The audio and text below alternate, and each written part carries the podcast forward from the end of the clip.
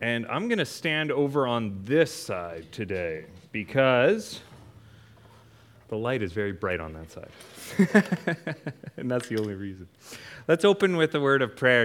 And we are celebrating. Heavenly Father, we just thank you in the name of Jesus that we get to be here. And we are celebrating our earthly dads.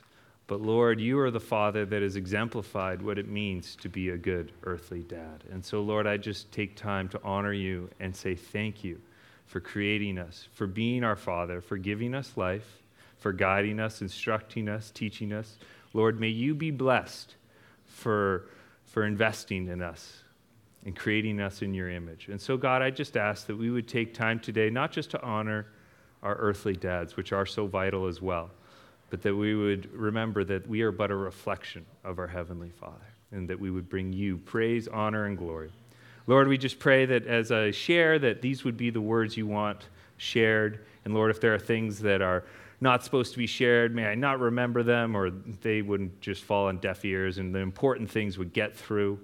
And Lord, if we are hurting, if our dad's relationship uh, with our fathers is not, not healthy, if it's not healthy with you or with our earthly father, Lord, but that today would be a day of healing, that we would make right the wrongs, that we would be humble if it's in our case, or forgiving if it's on the other side. And Lord, we just ask that we would make right today. So, Lord, go before us. And we pray it all in Jesus' name. Amen. So, do you guys want a joke? I feel like you've got enough jokes today, but I can't help myself, so you get another one. A father and a son are talking, and the son has just got his driver's permit. He's starting to drive, and he asks his dad, he said, What do I got to do to get the keys to the car so I can start driving now with my permit?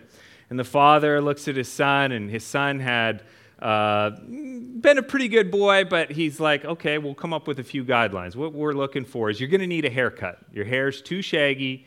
It's not looking good. You're going to need a haircut. We're going to uh, have you uh, pick up your grades. You better have a B plus average on all your classes. And I want you to be coming to church and studying your Bible and coming to fellowship with us. With no complaints, just enjoy it with us. And you could complete those three things, and I think we could probably work something out for the car. So the boy, uh, uh, a few weeks later, go by, and he comes to his father and he says, uh, Father, how am I doing on our agreement? And his dad says, Well, your grades have come up. You got the B plus average, and uh, you've been coming to church, no problems. You've been engaging and talking and asking questions. I even saw you in your room reading your Bible the other day, and it was wonderful. And he said, But you still need to get a haircut. And the son said, Well, actually, it's funny you mentioned that because, well, I was reading my Bible. Uh, I noticed several characters actually had long hair. Samson had long hair. Moses probably had long hair. It's insinuated that Jesus had long hair as well. And, uh, and so I just am taking an example from them. And the father looks at the son and says, Well, did you notice anything else in common you have with those individuals in the Bible? He said, What do you mean? And he said, Well, they all walked everywhere too. So that's my father son joke for the day. Um, there is a real problem in today's culture that requires fathers. If we look at today's culture, we would see that fathers are critical to influencing the next generation. We would see the fathers are instrumental in developing a healthy family. We see in a time like now that culture wants to change what the family looks like, how the role of the father is. And right now, in this decaying culture, it is no more important than to have an inspired father that is serving God with their whole heart. So the problem is critical.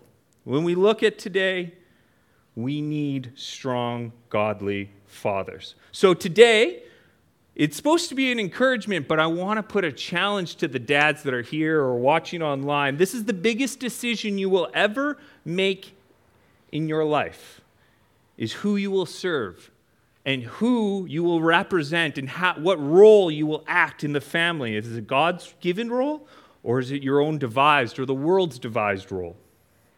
See, you have a choice, and I'm going to put forward before you your choice. You have free will. God designed us and created us with this beautiful gift of free will that He is not forcing you to do anything.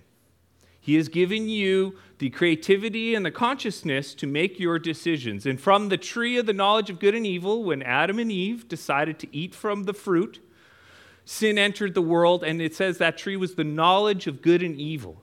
In other words, when they broke that, uh, that command that God had given them, they were deciding or taking the knowledge of good and evil and deciding for themselves what was right and what was wrong.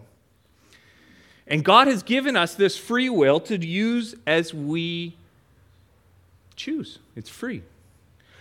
And so, one of the things we can do with our free will is make these choices. But did you ever stop to think that you can make the choices, but you cannot choose the consequences? Of those choices. You make the choices, but the consequences and the outcomes of those choices are not what you control anymore. You get the initial choice.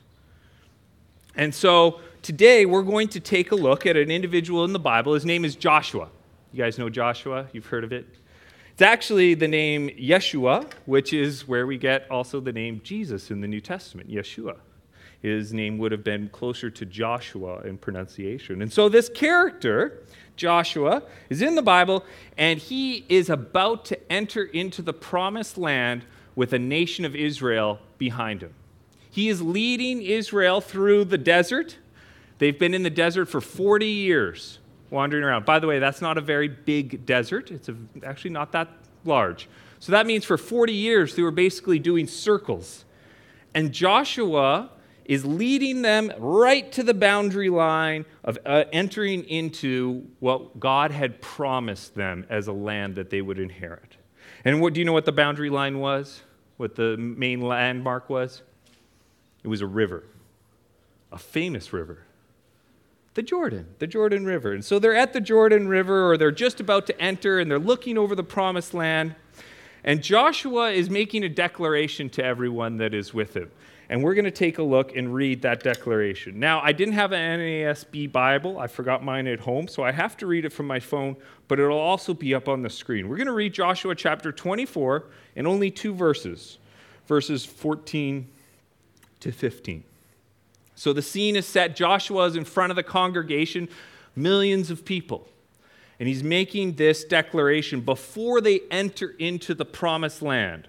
Do you know why they wandered for 40 years? Sin.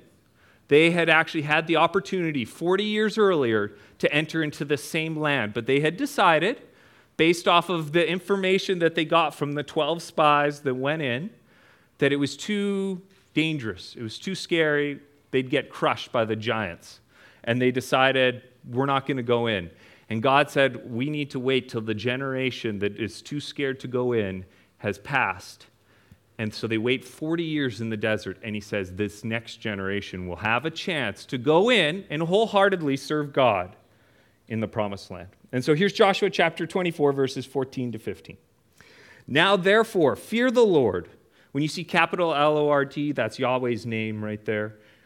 Now, therefore, fear Yahweh and serve him in sincerity and truth, and put away the gods which your fathers served before the river and in Egypt, and serve Yahweh. If it is disagreeable in your sight to serve Yahweh, choose for yourself today whom you will serve, whether the gods which your fathers served, which were beyond the river, or the gods of the Amorites in whose land you are living. But as for me and my house, we will serve the Lord. Joshua makes a very bold declaration of what it means to enter into a, a, promise with God. He makes this declaration. In fact, uh, the first time I ever heard this scripture, my mom, uh, so we had a staircase that you walked in the front door, and then as you walked in, it had a, a curled staircase that went up to the, uh, the second story. And along that wall was all these pictures of scriptures. And the one right at the bottom of the stairs on the plaque, it would say, As for me and my house, we will serve the Lord.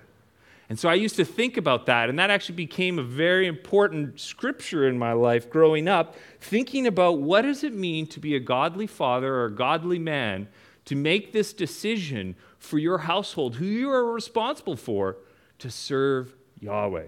And this is the most important and biggest decision any father can make for their family.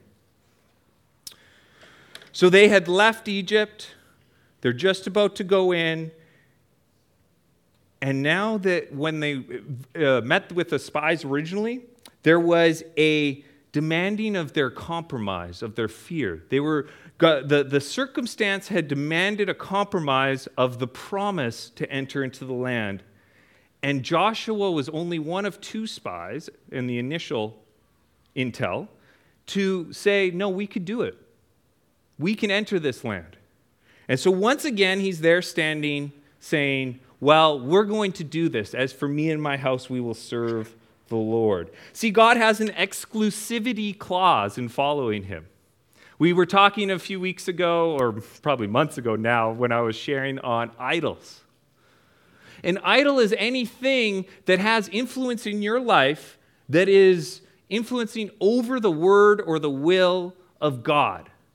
And when that happens, that has taken the place of an idol, the role of God in your life, by causing you to base your decisions off of that circumstance rather than the word or will of God. And that's an idol. How many of us allow the news to influence the way we act and the way we should present ourselves rather than the will or word of God.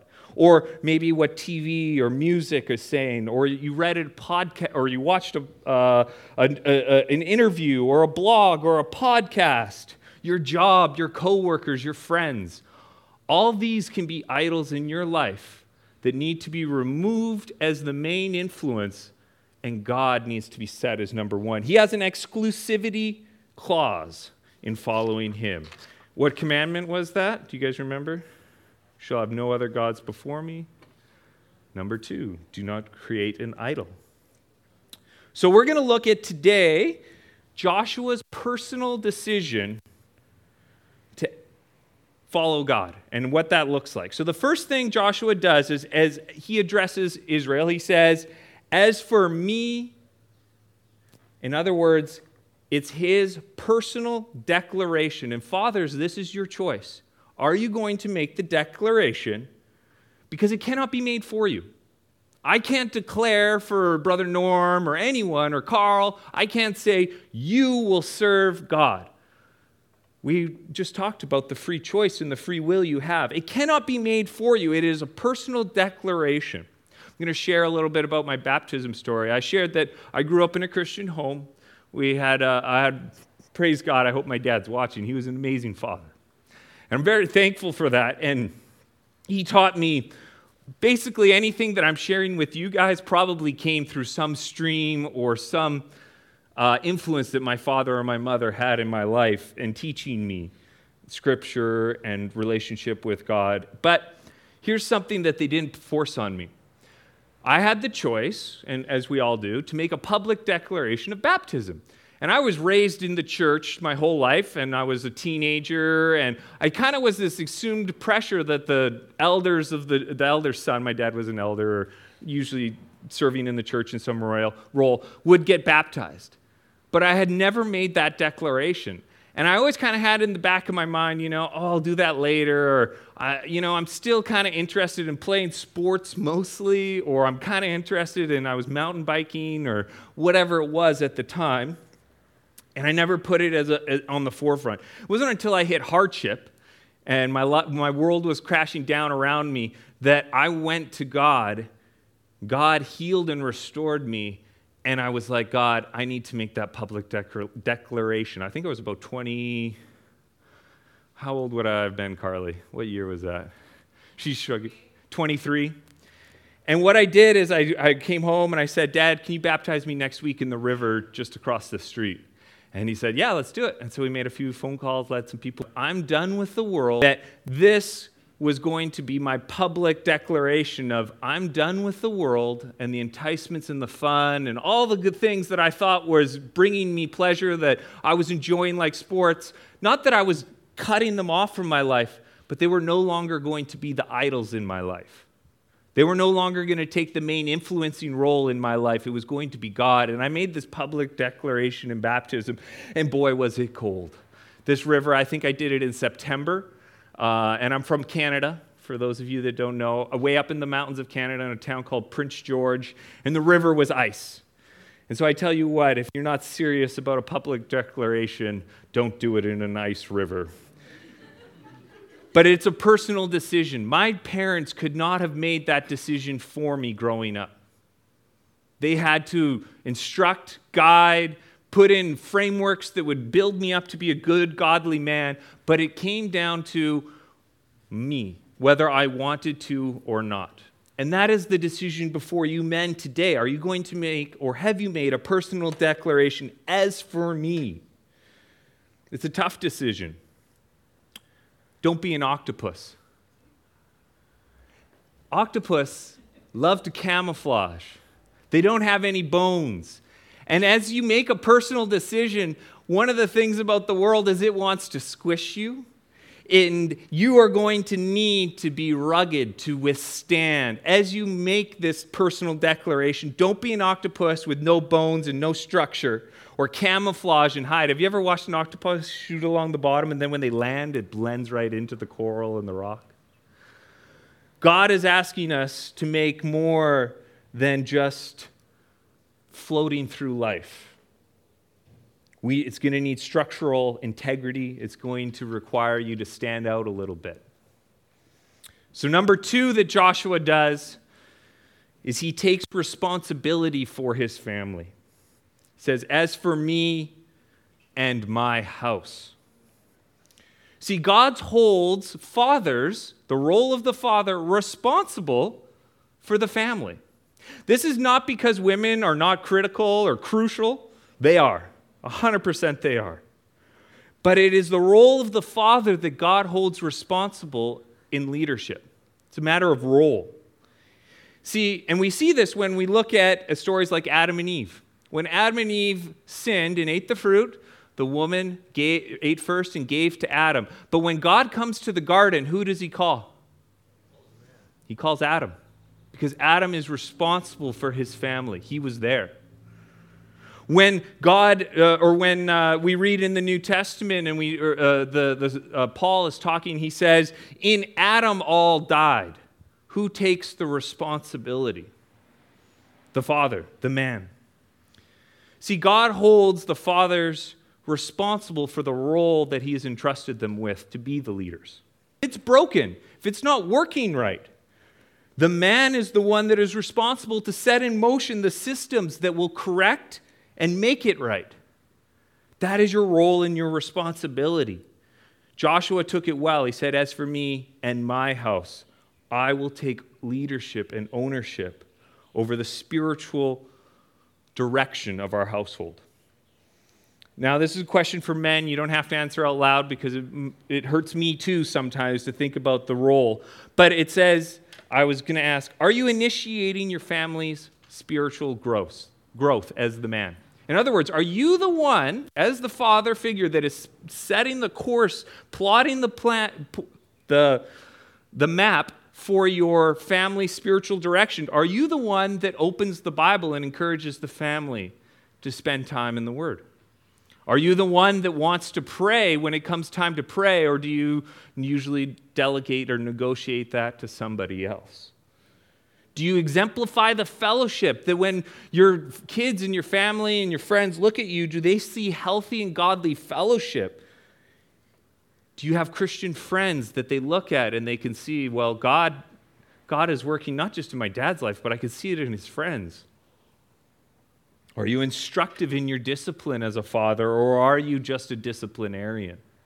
Is it more about the discipline, or is it more about the equipping of your child to, yeah, sometimes we need to discipline, but are you, is the goal the discipline to help them to grow out of it, or just the discipline in and of itself?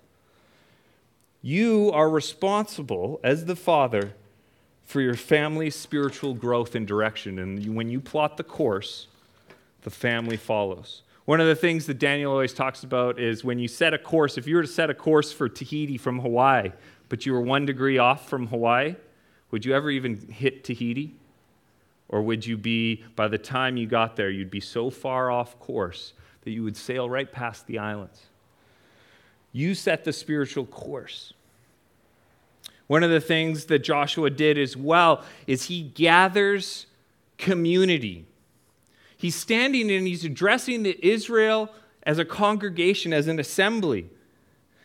And, he, and he's encouraging them as he gathers the community around him to, uh, to make this change. Sorry, I had my notes backward. I skipped number three. That's okay. We'll go with number four and we can come back to three if we need to. Gathers community.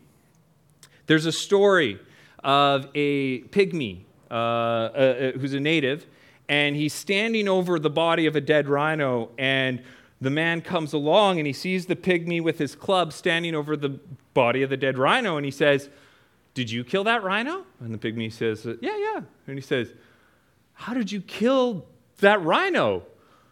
It's a ginormous beast. You're so small, and all you had was a club. And he said, Well, I used my club. And the man's just shocked, and he says, Well, how big was that club? And he said, Well, there's about 40 or 50 of us. And so, gathering community is what is required to take down the rhinos of our lives. See, there are major issues in this world. How many of you could name off some major issues right now? How many of you are happy with our government? Fully satisfied? How many of you are fully happy with the way our news or our media is presented to us?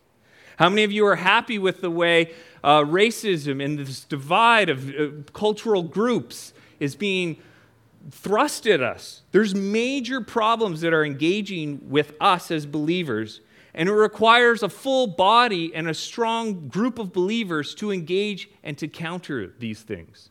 It takes a community to take down the rhino. As you stand immovable in love and righteousness and justice, those around you will see that you have made a firm stand and nothing that the world does, the situation may change, you may drop into poverty, your health may fail, it doesn't matter. That you stand with God and people will gather to that. As you make a, a, a they call it a banner. The banner in the battle, when they would come, they would see that the banner was still up and you would keep fighting because you would know where the battle and the war and everything is going. It would be your gathering place. And, it and men need to gather community of other godly men to be able to have any influence or tackle these major problems. Or we can be passive and let them happen to us. And we will, and unfortunately, in much of my case, a lot of the time it's just, oh, this is dumb or easy to complain. When really it takes organization and unity of believing brothers to come together to make a difference and bring down these rhinos. Get together with men who serve God. Do you know that uh, Paul, one of the uh, major authors of our New Testament, right? You may have heard of him. He sounds like a pretty holy fellow. He's a guy that uh, is encountering angels on the, lo- on the road, a bright light. He talks with God. He's he- there's healings, there's miracles, all this wonderful things.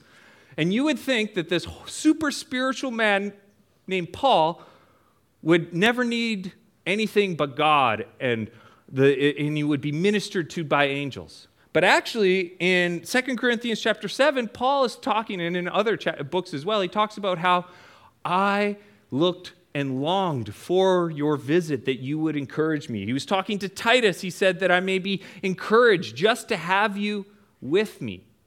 If this is a man that is healing, seeing God, and he still is encouraged and requires the fellowship of other men and believers, I need it more than he does. And so do we. So get together with men who serve God. It's not, it's not that you are insufficient, it's that these problems take groups. The other, I'm going to skip back now to my number three, which was go public. Joshua is speaking to the sem- assembly, and, uh, and he gives them the choice. He says, If this is displeasurable to you, you don't have to. You can serve the gods of others, but you make a public declaration. With or without anyone else, I will be doing this. I will be serving God wholeheartedly. Paul puts it this way I will not be ashamed of the gospel of Christ, for it is the power of God to salvation to anyone who believes. And so, one of these things is that when you make a declaration to, be, uh, to follow God's way, it should not align with the world. If you find that you are saying you are following God and everyone else seems to be going and you're every, the whole world seems to be going in the same direction, there's no opposition, no, not, no opposing force, odds are you're going the wrong direction. You're not going God's way. See, you will face opposition but you need to stand firm. And you need to make this public declaration that people will see who God is in you. Number five. This is not in that section of scripture, but it's referencing the idea of Joshua developing the nation of Israel over those 40 years so that the next generation would enter into the promised land and they would have dealt with the issues in their heart that was from Egypt and from that generation. And so we need to, as men, develop the next godly generation. What's more important in this life that you could ever do? Is it your accomplishments? Climb Mount Everest? Become a CEO? Are they selfish accomplishments that are the most important? Or is it something that can be carried into a further generation that is good? for others. It's basically self versus others. See, there's nothing more important you can do as a father than equip and develop the next generation. How many of you have heard lately, I don't want to have kids because I don't want to bring them up into such a screwed up world? Has anyone heard that before? Seeing some head nods? Yeah, I've heard that a lot. Oh, I can't have kids right now. I don't want my kids to grow up in this world. It's so dark, it's so twisted. The world needs your kids to be godly representatives for the next generation.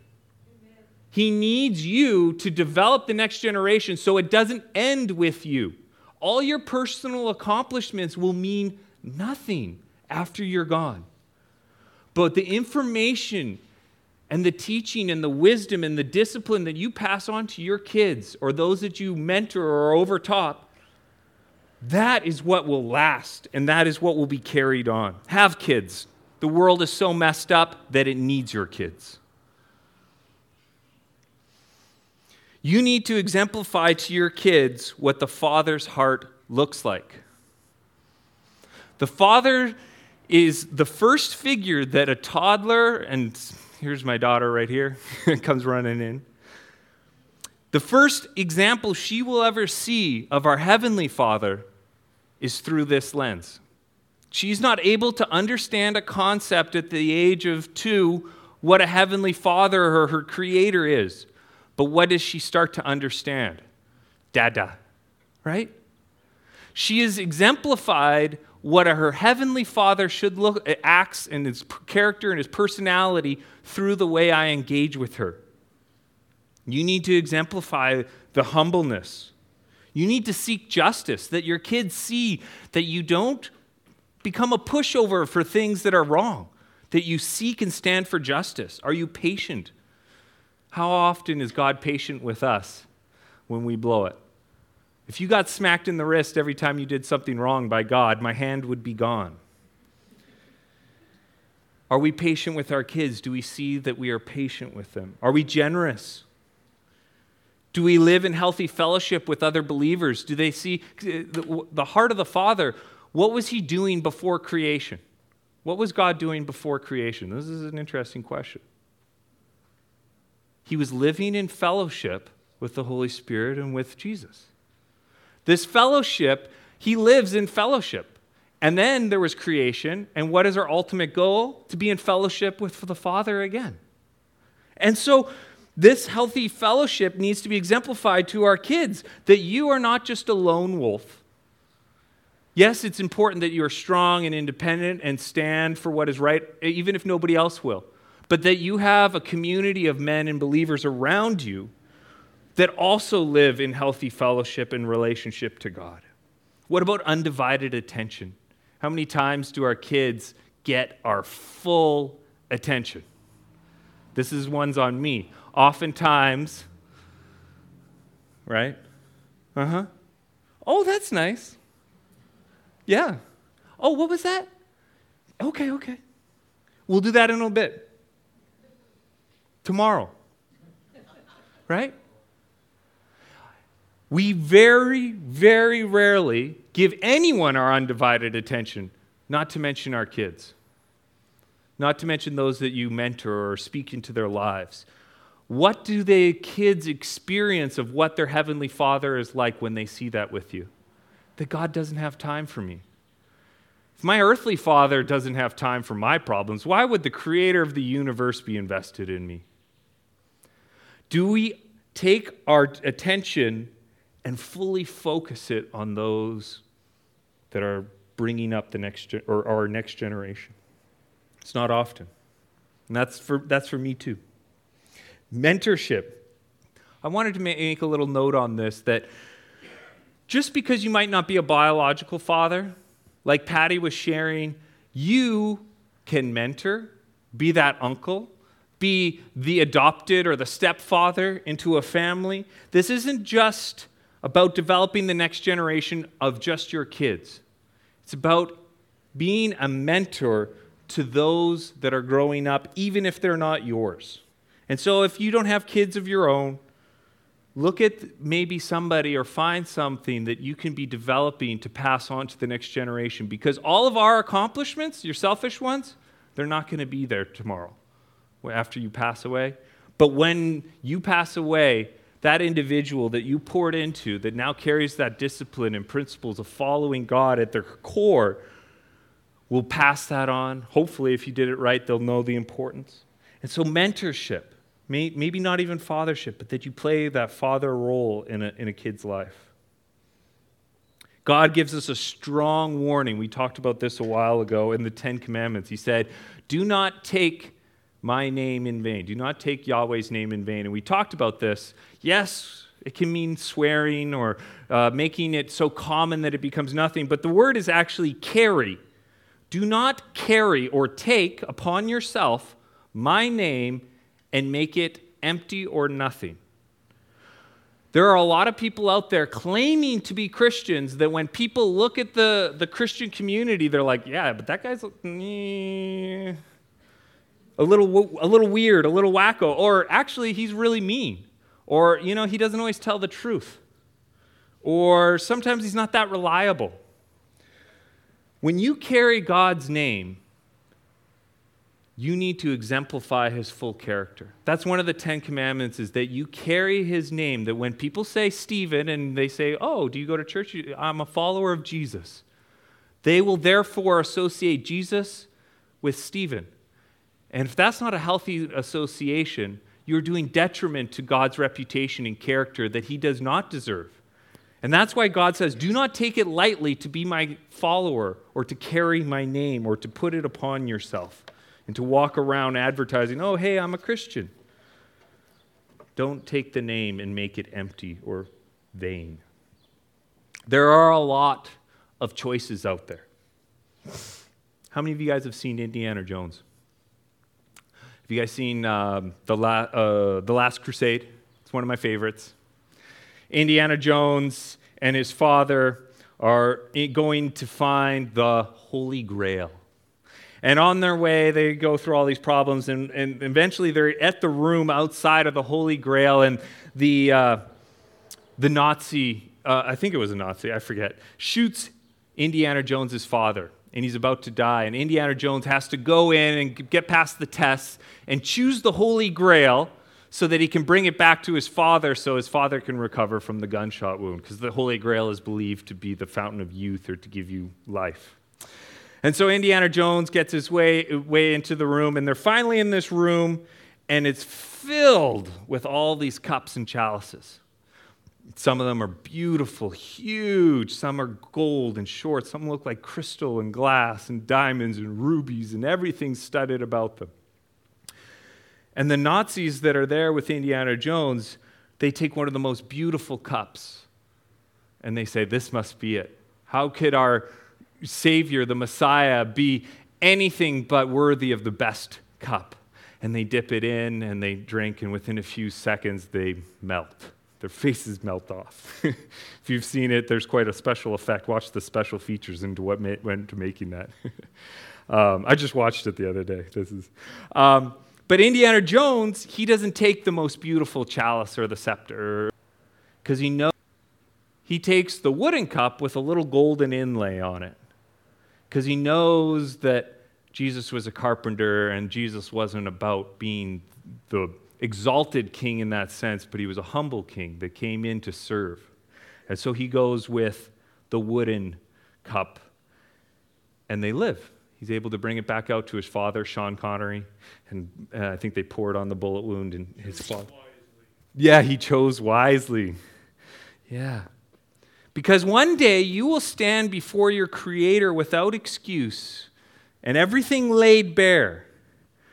And God is going to ask you when you looked at all the options of your choices that you could choose, were you enticed by what was beautiful or catchy to the eye? What, what you assumed should be the truth? Or did you go off of God's truth? Did you make the right choice? Will you hear, Well done, good and faithful servant, when you face to face with your Creator? Because everything else, all our excuses, all our reasons, it's going to feel like nothingness. It's going to all melt away. And all I want to hear is, Well done, good and faithful servant. So if you don't feel like that's for you today, this is what the Bible says it says, Repent. It says, Turn from your wicked ways. Repent is uh, a word that you might hear thrown around, but real in simplicity, it means you're going this way. And when you repent, it means you turn and you're going the other way. You turn from what is wrong and turn to the truth. And so today, if this isn't feeling like, oh man, I haven't made that declaration, all you need to do is turn away from your choices and turn to God. It says that today is the day of salvation. Amen. There is no de- point in the future that you can already make your decision in the future for yourself. The only decisions you can make are right now. You cannot make a decision in the future. You might make your mind up that in the future, when it comes, you will make that decision, but you can't physically make that decision in the future. You can only control this moment today. And so when I say repent, I'm not saying you have to all of a sudden have everything in alignment. You don't have to have your Bible study down, your prayer down, the fellowship down, but it's simply an understanding of the way I am heading, the decisions I'm making, the choices of what kind of man I am are going the wrong way. And I'm going to turn to you, God, and I'm going to trust, just by turning initially, that the rest of it will work out. That, that the prayer will develop, the Bible study will develop, the fellowship will come alongside. There's an example of a teacher and his students. And this teacher is known for never being wrong. Everything he says to his students always turns out to be right. They always try and give him riddles or trick questions, and he always gives the right answer. This is an old example, so you'll see why in a second. But his students finally get frustrated with the teacher and they say, We're going to come up with a way of giving him a question that he has to get wrong. So they get a bird. And they hold the bird, the little bird, in their hand, and they decide they're going to go to the teacher and ask the teacher, Is the bird alive or dead in my hand? And they were going, to, this was how desperate they were to get the teacher caught up, was if the teacher says it's alive, they would crush the bird and then open their hand to say, No, see, it's dead. And if he said it was dead, they would just open their hand and let the bird go free. So no matter what the teacher answered, the students could say he was wrong. And so they go to the teacher and they have the bird and they're holding the bird out and they say to the teacher, Is the bird alive or dead? And the teacher looks at them and looks at the hand and inquisitively studies and he realizes what's happening. And he says to the students, he says, the answer is that life and death are in your hand. It is your choice to whether there is life or death in your hand. And so I put before you the decision today that this is the most important decision you'll ever make. Male, female, doesn't matter. We play different roles. but our focus is the same. We focus on Jesus. We focus on our God, our Creator, and we live in righteousness. And today, before you, in your hand, lies life and death. And if you haven't made that commitment to be the spiritual, godly father to your kids, to mentor those, or just to stand as a man in righteousness in your community and your work, take the moment today to pray and to repent and turn from it and turn to God. I'm going to invite up the worship team for a closing song, and we're going to just uh, close in a word of prayer. And I want you guys, uh, if you want, you can pray along with me. I'll have a moment for you to reflect with yourself, but if you want to pray along, you can. Heavenly Father, today I choose for me and for my house to serve you. I will do my best to represent you, my Heavenly Father, in my character, in the way I interact with others the way I interact with my children, the way I mentor those that are under me. And Father, I just ask that give me the humility to admit, admit my mistakes, where I'm wrong, that I would make right. And Lord, if there are things that I have done to actively hurt in the past, that you would give me the humbleness to admit that that was wrong and to go to them and make right. Lord, if there are things in our lives that we need to cut out that are hurting us, that are poisoning us, Lord, that you would help us to remove that like a surgeon, that you would cut that out of our lives. Father, if there are things we are actively pursuing or allowing to influence our lives, these idols, the news, the government, the media, the health pandemic, if that is what is our main influence, Lord, help us to repent or turn from those idols and focus solely on you. Lord, if there are things in our own lives that you want to speak to us, take this moment now that as we're quiet before you, that you would speak into our life the things that you need us to know.